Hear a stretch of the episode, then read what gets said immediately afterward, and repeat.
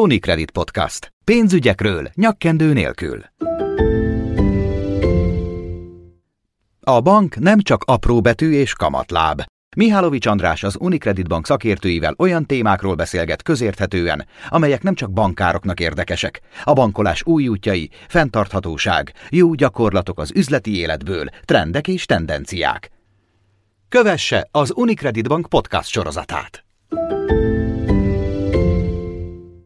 Hölgyeim és uraim, köszöntöm Önöket, én Mihálovics András vagyok, ez pedig az Unicredit Podcast. Banki szakértőkkel beszélgetünk mindenféle banki, pénzügyi érdekességekről, különlegességekről. Érdemes tehát feliratkozni a podcast adásunkra, mert időről időre frissül a tartalom természetesen. Mai beszélgető társam Bolyán Robert, az Unicredit Bank Social Impact Banking területének vezetője, és egy nagyon érdekes témát fogunk boncolgatni. Üzleti fenntarthatóság a mentorálás tapasztalataiból szemezgetünk, mert gyanítható, hogy a polihisztorok kora lejárt. Köszöntöm tehát Bolyán Robertet, szép napot kívánok! Szervusz András, üdvözlöm a hallgatókat! Előző adásunkban érintettük a társadalmi vállalkozásokat, ugye kiderült, hogy mik ezek, milyen társadalmi hatásokról beszélünk, amikor társadalmi vállalkozásokról ejtünk szót. Őket fogjuk közelebbről most megvizsgálni, erre szeretnélek megkérni, hogy melyek a legjellemzőbb problémáik, milyen kihívásokkal kell szembenézniük. Mindenről szerintem azért érdemes beszélni, mert az ő kihívásaik egyben más típusú vagy más méretű vállalkozásoknak is jelenthetnek hasonló kihívást, így ebben ebben a podcastben tulajdonképpen iránytűt fogunk adni a vállalkozók, a vállalkozások kezébe, hogy működésükkel, termékeikkel, erőforrásaikkal kapcsolatban miket érdemes átgondolniuk. No, hát az első felvetésem az lenne, hogy a KKV-kről azért lehet tudni, hogy a cégvezető a legmeghatározóbb és a legtöbb feladatkörrel rendelkező tisztségviselő vagy ember a cégnél. Egyszerre ugye HRS, pénzügyi vezető, üzletfejlesztés, igazgató, stb. stb. De nézzük meg, milyen szerepe van a társadalmi vállalkozásoknál ugyanennek az embernek, tehát a cégvezetőnek. Mennyiben más egy társadalmi vállalkozás cégvezetője, milyen extra kihívásokkal kell neki szembenéznie? Elég összetett a kérdés és a felvezetés is. Én úgy kezdeném, hogy eh, miben hasonló, hiszen közel 20 évet töltöttem el for-profit vállalkozások finanszírozásában, és ha így hasonlítom össze, akkor ez a szereptöblet a társadalmi vállalkozások vezetőire is abszolút jellemző, hiszen nagyon elhivatott emberekről beszélünk, ebben talán annyival elhivatottabbak, mint egy for-profit vállalkozás, hogy elsősorban valamilyen ügyben hisznek. Nagyon erős a belső elhivatottságuk, nem ritka, hogy van valamilyen személyes érintettségük, vagy kapcsolódásuk az a társadalmi problémához, aminek a cég a működését szenteli. Tehát egy fokkal magasabb lépcsőre jutottak a társadalmi vállalkozásként cégvezetői elhivatottságban. És ugyanúgy jellemző, amit hasonlóságként említenék, hogy akaratlanul is mindent a nyakukba vesznek, elvállalnak. Sokszor a társadalmi vállalkozásnál a tenni akarás, azt látom, felülmúlja a lehetőségeket. Ugyanúgy én azt gondolom, hogy itt is, mivel túl sok a feladat, és a polihisztorokkal lejárta, hogy a bevezetőben is mondtad, talán siker egyik kulcsa, ha felismerik, hogy van felső korlátjuk, nem tudnak mindent egy emberként a hátukon vinni, túl sok a határidő, az előírás, a szabályozás, különösen a társadalmi vállalkozásokra, vannak speciális szabályozások, azon túl, ami egy vállalkozásnál is meg kell, hogy legyen bár hangsúlyozzuk még sokszor ebben a mai beszélgetésben, hogy a polihisztorok kora lejár, de ha valaki mégis segítséget kér egy mentortól, akkor általában miben kér segítséget, és hogyan tud ezen egy mentor segíteni? A tapasztalataink alapján a mentoring az sokszor azt jelenti, hogy tényszerűen átbeszéljük az adott vállalkozásnak, társadalmi vállalkozásnak a szvotját, azaz magyarul az erősségét, gyengeségét, lehetőségét és veszélyét, és ugye egy mátrixot állítunk fel a cégről, és nem csak, hogy felejtjük, sokszor le is írjuk, mert teljesen másképp fog hatni, hogyha leírjuk, meg mikor csak beszélünk róla. Ugye ez a segítség, ez sokszor annyit is jelent, hogy sokszor az ügyfél mondja ki a saját félelmeit, vagy a kétségeit, arra lehet erősségeket gyűjteni, arra lehet információkat építeni. Én úgy szoktam mondani, hogy mi abban próbálunk segíteni, hogy felveszünk egy másik szemüveget, illetve adunk az ügyfeleinknek egy másik szemüveget, vagy a mentorátjainknak, vagy a beszélgető partnereinknek inkább ezt a szót szeretem, adunk egy másik szemüveget, hiszen mi sem tudunk mindent. Ez a másik szemüvegen keresztül próbáljuk láttatni az ő vállalkozásukat, az ő lehetőségeiket, az ő korlátjaikat is. És sokszor eljutunk odáig, hogy eddig miért nem tudtak ezek a vállalkozások korábban fenntarthatóan működni. Most mitől lesznek majd ezen beszélgetés után fenntarthatóak? Tehát próbáljuk azokat a pontokat identifikálni, vagy meghatározni, hogy mik azok a hátráltató tényezők, ami miatt megrekedt, és mik azok az erősségek, amik az eddigi nehézségeken eddig is túlsegítették, hiszen van már egy múltjuk, és ebbe lehet kapaszkodni. Ez sokszor nagyon hatásos szokott lenni. Talán még egy választal adós vagyok, hogy ugye egy mentor és egy mentorát között mindig nagyon fontos az első kapcsolat, az első beszélgetés, hogy az úgynevezett egymásra hangolódás. Ugyanazt az értékrendet, ugyanazt a nyelvet beszéljék. Ha ez megvan, akkor ezt követően már lehet érdemben beszélgetni, ütköztetni, vitatkozni, érvelni, kikinek a habitusától függően, akár meggyőzni egymást, egyszerűen előrébb jutni, opciókat felállítani. Két egyszerű kérdés jutott eszembe hallgatva az iménti gondolataidat, hogy bankosként hogy látod, melyek egy vállalkozás fejlesztendő működési területei? Hát ez nehéz kérdés, hiszen ugyanúgy, mint a for-profit világban, a társadalmi vállalkozásoknál is minden ügylet más. Nincs két egyforma ügylet, nincs két egyforma ügyvezető, mindenkinek másik más a lehetőségei, nincs két egyforma település sem, hiszen a társadalmi vállalkozások sokszor egy adott körzet településeire épülnek. Elsősorban azt gondolom, hogy nagyon személyfüggő, ahogy említettem, kinek mik a fejlesztendő területei, és összességében én bankosként úgy látom, hogy ez nem egy üzleti kapcsolat. Ez nagyon fontos, mert az emberek mindig, mikor bankosokról beszélnek, akkor egy üzleti kapcsolatot feltételeznek. Sőt, ezt az üzleti kapcsolatot ki is zárnám, hiszen nem arról szól. Mi szeretnénk, ahogy említettem, egy másik szemüveget feladni. A mentorálás egy nagyon sokszínű, őszinte kíváncsiságot és személyes involváltságot követelő feladat. Persze ezzel lehet vitatkozni, én ezt így látom, és hogyha ez a mentorált részéről is megvan, vagy a partner részéről is megvan, akkor ebből egy sikeres megoldás, vagy gyümölcsöző kapcsolat születhet. De alapvetően nem üzleti kapcsolatként indul. A másik ilyen apró tisztázandó kérdés, hogy mikor ismerik fel általában ezek a társadalmi vállalkozások, hogy segítségre, mentorra, esetleg bankra van szükségük? Az én eddigi tapasztalatom azt mutatja, hogy társadalmi vállalkozás csak akkor fordul bankhoz finanszírozásért, vagy bankhoz kérdésért, amikor már minden más egyéb alternatívát, egyéb felsorolható lehetőséget megpróbált, és nem sikerült gondolok itt forrásszerzésre, minden más lehetőséget megmozgattak.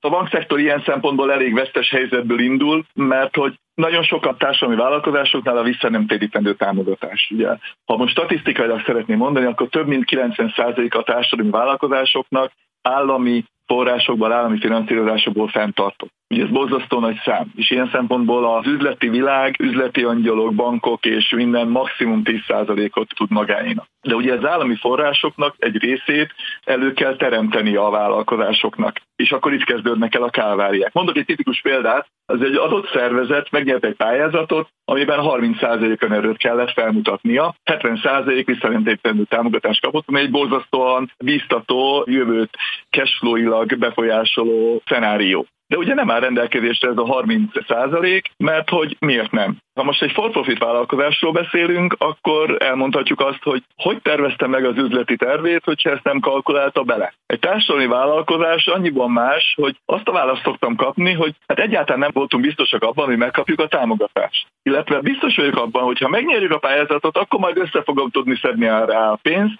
de ugye ez nem sikerült, ezért jött a bankhoz. Ilyenkor már van egy kezdő motiváció, meg van egy kiindulás, amiből el tudunk kezdeni akár közösen fellistázni, hogy akkor mik a következő lépések, honnan gondolta, hogy akkor forrás szerez, bank mellett, és akkor ezt kiegészítő forrásként hozzá tudjuk rendelni, vagy mi egyáltalán a feladat, de ez mindig pályázatfüggő is. Na, ha már így szóba kerültek ezek a bizonyos források, mert ugye azt mondják, hogy a mai világunk kimondottan a pénzről szól, milyen hibák vannak a társadalmi vállalkozásoknál az elérhető forrásokkal kapcsolatban? Hol érdemes egy kicsit fejlődni, egy kicsit változtatni annak érdekében, hogy ne legyen ilyen nagyon nehéz nekik pénzhez, finanszírozáshoz jutni?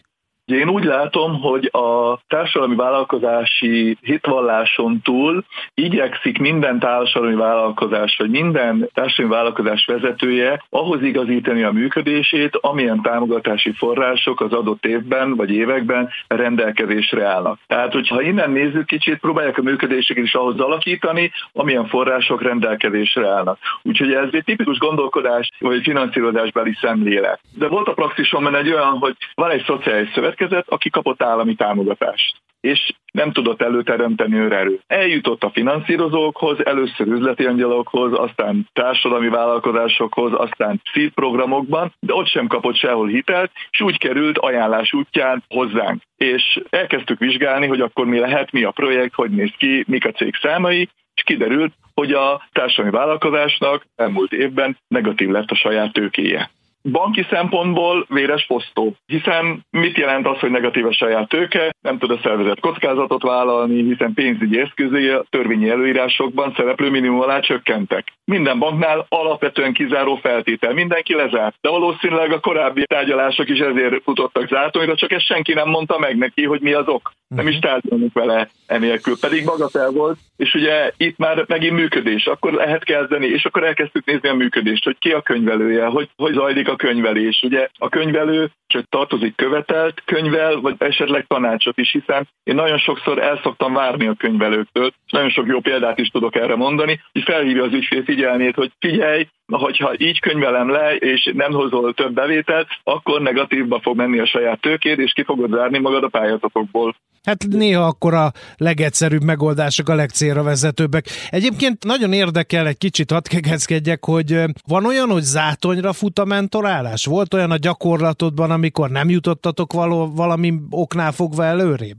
Ugye ez egy érdekes kérdés, mert hogy ugye mikor futhat zátonyra nem találás, amikor esetleg a két személy nem találja egymással a hangot. Én inkább úgy fogalmaznék, hogy olyan tapasztalatom volt, hogy nagyon megvolt az összhang, nagyon megvolt a jó kapcsolat, nagyon jó volt az ötlet, és a mentorálás azért futott zátonyra, mert olyan kérdéseket kezdtünk el feszegetni, ami a tulajdonosok között feszültek, csak nem voltak soha kimondva. Történetesen ebben az esetben volt három tulajdonos a társadalmi vállalkozásnak, és, és a mentorálás során elkezdtünk beszélgetni a jövőről, az egyes feladatokról, kinek mit kell vállalnia ebben, és az első közel két órás beszélgetés után én a végén is éreztem, hogy, hogy úgy nincs összhang. Csak uh-huh. akkor én ezt úgy be is dobtam a közösbe, hogy akkor szeretném, hogyha akkor következő alkalommal legyen ebben összhang, és úgy értek vissza, hogy akkor mindenki ugyanazt érti alatta. Következő alkalommal a háromból már csak ketten jöttek mert hogy a harmadik azt mondta, hogy ő kiszállt. Tehát, hogy most ez zátonyra fut, vagy nem fut zátonyra, én azt szoktam mondani, hogy ideje korán minél hamarabb minden kiderül, annál könnyebben tudunk tovább lépni. Ilyen tapasztalatok voltak, ez nagyon komoly tapasztalat volt nekem is. Uh-huh. Akkor fordítsuk meg egy kicsit a kérdést. Mi kell ahhoz, hogy sikeres legyen a mentor, sikeres legyen a mentorálás, és akkor itt a mentorált szervezet szempontjából nézzük ezt a dolgot. Esetleg, hogyha már így nagyon belemerültünk a példákba, itt is mondanál példát, az különösen jó lenne, hiszen itt könnyebb magunkra ismerni. Ugye azt mindig is elmondtuk, hogy ez egy folyamatosan fejlődő terület, ez mindig mi is tanulunk újat, változnak a jogszabályok, nekünk is kell ehhez alkalmazkodni. Volt egy olyan esetem, ahol nagyon jó volt az ötlet. Társadalmi vállalkozás szolgáltatás fejlesztéssel foglalkozott, és azzal a kérdéssel fordult hozzánk, hogy finanszírozzuk meg az infrastruktúráját, és a beszélgetése során biztattam őket, és elkezdtünk arról listát írni, hogy mi kell a tovább lépéshez. És amikor elkezdtük a listát írni, akkor ők maguk ijedtek meg, hogy mi minden van előttük. De erre azt szoktam mondani, hogy fontos néha szembesíteni őket, hiszen nem gondolhatunk mindenre, ha nincs pénz kivitelezésre, van megoldásra. És ilyenkor az ötletgazdák ijedtek meg, mikor azt mondtam, hogy Frankó, ezt meg lehet csinálni. De én azt láttam, hogy ahány ügyfél, annyiféle elköteleződés vagy akarat, ugye, a, amiből kiindultunk. Végül is abban maradtunk, hogy felírtunk nagyjából 25 vagy 26 kérdést, nem emlékszem pontosan, és azt mondtam, hogy akkor jöjjenek vissza, hogyha ezekre egyértelmű válaszok vannak leírva, és ha másnap felkelnek és újraolvassák, akkor még mindig ugyanabban hisznek, és akkor elkezdünk tovább dolgozni egy közös pénzügyi tervet. Egyébként a mentorálás nem jelenti azt, hogy én megcsinálom nekik a pénzügyi tervet, mert akkor soha nem lesz az övé hanem inkább próbálok inputokat adni, vagy challenge őket, kihívások elé állítani. Ebben igyekszem támpontokat adni, felhívom a tipikus tervezési hibákra a figyelmet, mondok egy példát, mindenki sokkal optimistább az árbevétellel, mint mondjuk ami az egy évvel később realitássá válik. Uh-huh. Hol követik el a hibát? Vagy azt mondom, hogy a költségeket azt nem veszük annyira komolyan, mint amennyire komolyan kellene venni. Tehát, hogy ez a kettős, hogy hát a bevételt annyit csak tudok csinálni, szokott hangzani a válasz aztán 20%-kal kevesebb lesz, de a költségeim ott vannak, akkor már is elvitte azt az adott évet negatívba. És ugye ez inkább szoktam volt mondani, hogy tervezzünk kevesebbet, és ha ezt meg tudjuk ugorni, akkor mindenki sokkal boldogabb, mind a finanszírozó, mind a tulajdonosok. Világos más szektorokból, például a szolgáltató szektorból van tapasztalatod? Abszolút. A social impact területnek a nagy része alapvetően szolgáltatási szektorra épít, hiszen valamilyen társadalmi igényt elégít ki. Volt olyan például szolgáltatás szektorban, ahol az ügyfélel a mentorálás során közösen kezdtünk el terméket fejleszteni, közösen kezdtük el elemezni a piacot. Volt egy nagyon jó ötletük, de nem nagyon találták rá a piaci válaszokat. És akkor ugye talán az elején említettem, hogy ez a személyes involváltság, ez nagyon fontos. Egyébként kortás művészek továbbfoglalkoztatását tűzték zászlójukra, uh-huh. hétköznapi közönségnek szeretnék megmutatni a kortás művészek világlátását, vegyük fel a kortás művész szemüvegét, ugye, hogy kapcsolódjak az elő a bevezető témánkhoz. Tehát a téma abszolút beleillik a mai szóval nagyon divatos, hagyd el a komfortzonádat jelmondatba, de hogyan is kezdtünk ezt megvalósítani? Ugye megkérdeztem, hogy én célcsoport vagyok-e? És akkor mondták, hogy természetesen célcsoport vagyok. És megkérdeztem, hogy hogy juttok el hozzám? Azon kívül, hogy mi most már ismerjük egymást, de hogy jutottak volna el hozzám?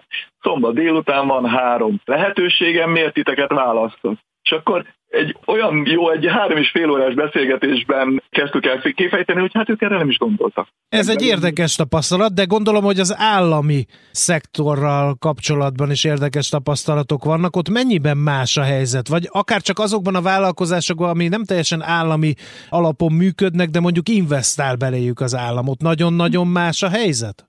Állami szektorral folyamatos kapcsolatban vagyunk, hiszen kihagyhatatlan a social impact területén. Ugye ők több mint 90%-ban látják el a társadalmi finanszírozását. Az, hogy banki szempontból nyilván más szemüvegen keresztül nézünk rájuk, hiszen az állami szerepvállalás az másfajta kockázatot jelent, ami annyit is jelent, hogy más mutatóknak kell megfelelniük, Jellemzően, amivel mi kapcsolatba kerültünk, azok olyan szociális szövetkezetek, ahol mondjuk a helyi önkormányzat volt tulajdonos a szociális szövetkezetben, uh-huh. és így ezen keresztül állam. Tehát ezek a tipikus példák, hogy azt gondolom, hogy ezek azok, amikkel az elmúlt időszakban többször találkoztunk, ott például a Szociális Szövetkezet elnöke maga volt a kis település polgármestere. Sikeres esetek nagy többségében ez egy nagyon jó kombó, hiszen hogyha felkészült vezetőkkel állunk szemben, akkor ezt a harmóniát nagyon-nagyon jól tudják hasznosítani, és én tipikusan próbálom azt a példát hozni, hogy itt is kéz a kézben működött a szövetkezet és a hivatal. Remek munkással felkészült gárdával, és hiszem, hogy példaértékű jövőbelátással, hiszen annyira nem adhok jellegű problémákat próbáltok megoldani, hanem a következő 4-5-6 évre előre tekinteni, koncentrál a fenntarthatóságra, hogy tényleg példaértékű volt. Egy csomó önkormányzati feladatot a szociális szövetkezeten keresztül oldottak meg, és már ott tartanak, hogy az önkormányzati közmunkások mindenki a szociális szövetkezetben alkalmazottként dolgozik, és már eljutottak odáig, hogy már munkaerő problémájuk van. Tehát uh-huh. megfordult, ez egy tényleg nagyon jó kombó. Ezt időben felismerve olyan üzletágakat, nevezzük idézélesen üzletágakat terveznek a jövőben beindítani, és ehhez forrásokat keresni, ami a megfelelő tudású, jelenleg rendelkezésre álló helyi, lokális embereknek megvan. Pontos mondás, hogy kabáthoz a gombot, ugye? Ez tipikusan ilyen projektnek tűnt, és ez igen gyümölcsöző. Persze vannak, ahol, ahol nehezebbek a problémák, nem megkerülve a kérdésed, állami szereplőknél, ugye a döntéshozatal is, önkormányzati testületi egységesség nem biztos, hogy mindig megvan, és akkor ez nehéz Szóval itt az esetben pénzügyileg kellett összerakni azt, ami kiforrott ötlet volt, és csak össze kellett hangolni azt, hogy az állami, a magán és mondjuk a szövetkezeti léten belül mik azok a mozgásterek, amik sikerre viszik, vagyis megvalósítják azt az elképzelést, amit célú zászlójuk tűztek. No, hát így a beszélgetés vége felé összefoglalnád kérlek a mentorálással szerzett tapasztalataidat, például abból a szempontból, hogy melyek azok a közös pontok, amelyek csak nem minden vállalkozásnál fel felmerülnek egy ilyen mentorálási folyamat során? Sok példát említettünk, összességében elmondható, hogy egy dolog mindenkiben közös volt, vagy a social impact területén közös, mégpedig az, hogy kivétel nélkül mindenhol volt egy motor, vagy volt egy olyan személy, személyhez köthető kis csoport, egy-két ember, aki innovátorként viszi a hátán az egész ügyet. Hasonlóság és tapasztalat, hogy személyes ügyként kezeli a felmerülő nehézségeket. Ez nagyon szimpatikus volt, és azt is láttam, hogy sokszor hiányzik a csapat mögüle. Tehát, hogyha ilyen szummázni kellene, akkor fontos, hogy legyen mögötte legalább egy-két-három olyan követő, akire támaszkodhat, és sokszor az olyan napi operatív feladatokra megy el ennek a vezetőnek, vagy az adott vezetőnek is az energiája, ami megakadályozza abban, hogy ez a jövőbelátás tudja biztosítani. De ha már szummázni akarjuk, akkor nagyon fontos, hogy sikerüljön az elején tisztázni, vagy definiálni, hogy mi a vállalkozás motivációja, ugye milyen motivációk lehetnek, lehet teljesítmény motiváció, kapcsolati motiváció. Ha önkormányzati tulajdon van, akkor a közmunkások elhelyezésének motivációja. Ha ezeket nevén tudjuk nevezni, akkor én azt gondolom, hogy ez nagyon fontos, tehát mi a cél definíciója. Utána hasznos társadalmi szempontjából, hogyha definiálni tudjuk azt, és mondjuk akár számszerűsíteni is azt, hogy mi lesz a társadalmi hasznosság. Ki mit ért társadalmi hasznosság alatt. Mert hogyha ez sikerül, akkor két olyan támpontunk van, ami mentén kijelöljük azt az utat, ahol nekünk haladni kell, de hogy ugye ez az egész működés, ezt valahogy úgy kell elképzelni, mint egy többdimenziós mátrix. Uh-huh. És nekem folyamatosan egy Einstein idézet jutott eszembe, amikor felrattad ezt a kérdést, és valahogy az volt a válasz, nem tudom pontosan tudni idézni, hogy az összevisszaságban találd meg az egyszerűséget, a hangzavarban a harmóniát, a nehézségek közt mindig ott van a lehetőség, és hogy legyünk bátrak, és hogyha van egy elképzelésünk, akkor mozgassunk meg minden követ. A bankszektor is beszállt, mint egy kő ebbe a folyamatban. No, hát akkor, ha valaki ezen az Einstein idézeten felbuzdul, az kihez fordulhat, ha úgy érzi, hogy elakadt, segítségre, mentorációra szorul, mit tegyen? Nagyon sok támogató szervezet van, amióta elkezdtük ezzel foglalkozni, nagyon sok inkubátorházzal, szívprogrammal, állami szervezettel kerültünk kapcsolatba, lehet akár az IFKA nevét említeni, mint a Innovációs és Technológia Minisztérium non-profit vállalkozása, vagy lehet, ha már állami szerepvállalást kérdezték korábban, akkor nekem rögtön a TÖOSZ jut eszembe, mint települési önkormányzatok országos szövetsége. Nagyon-nagyon jó programokat indítanak, és nagyon sok támogatást tudnak adni társadalmi szakértőkkel, társadalmi társadalmi hatásmérőkkel együtt, de ezen túl ott vannak OFA programok, ugye országos foglalkoztatási alapban lévő programok, vannak speciális mentorok, de természetesen ott vannak a kamarák, szövetségek, mint DKI, KMKI, a vállalkozásfejlesztési alapítvány, és nem utolsó sorban ugye ott vannak a pénzügyi szervezetek, bankok, üzleti angyalok, vagy ahol valamelyik adásban talán említettük az úgynevezett impact investorokat, mint társadalmi hatást kiváltani kész és képes finanszírozók. Bolyár Robertnek, az Unicredit Bank Social Impact Banking területének vezetőjének köszönjük szépen a beszélgetést. Örülök, hogy megvitattuk ezeket a kérdéseket. Köszönöm szépen, András. További szép napot. Tisztelt Hölgyeim és Uraim! Az Unicredit podcastjét hallhatták, ahol banki szakértőkkel beszélgetünk érdekes témákról. Most ugye a polihisztorok kora lejárt, ennek kapcsán beszélgettünk arról, hogy hogyan lehet mentorálni üzleti fenntartatóság szempontjából egy vállalkozást, és hát természetesen jön majd a következő epizódja az Unicredit podcastnek, érdemes tehát feliratkozni a podcast adásunkra. Én Mihálovics András voltam, riporterként, köszönöm szépen a figyelmet mindenki Mindenkinek szép napot kívánok!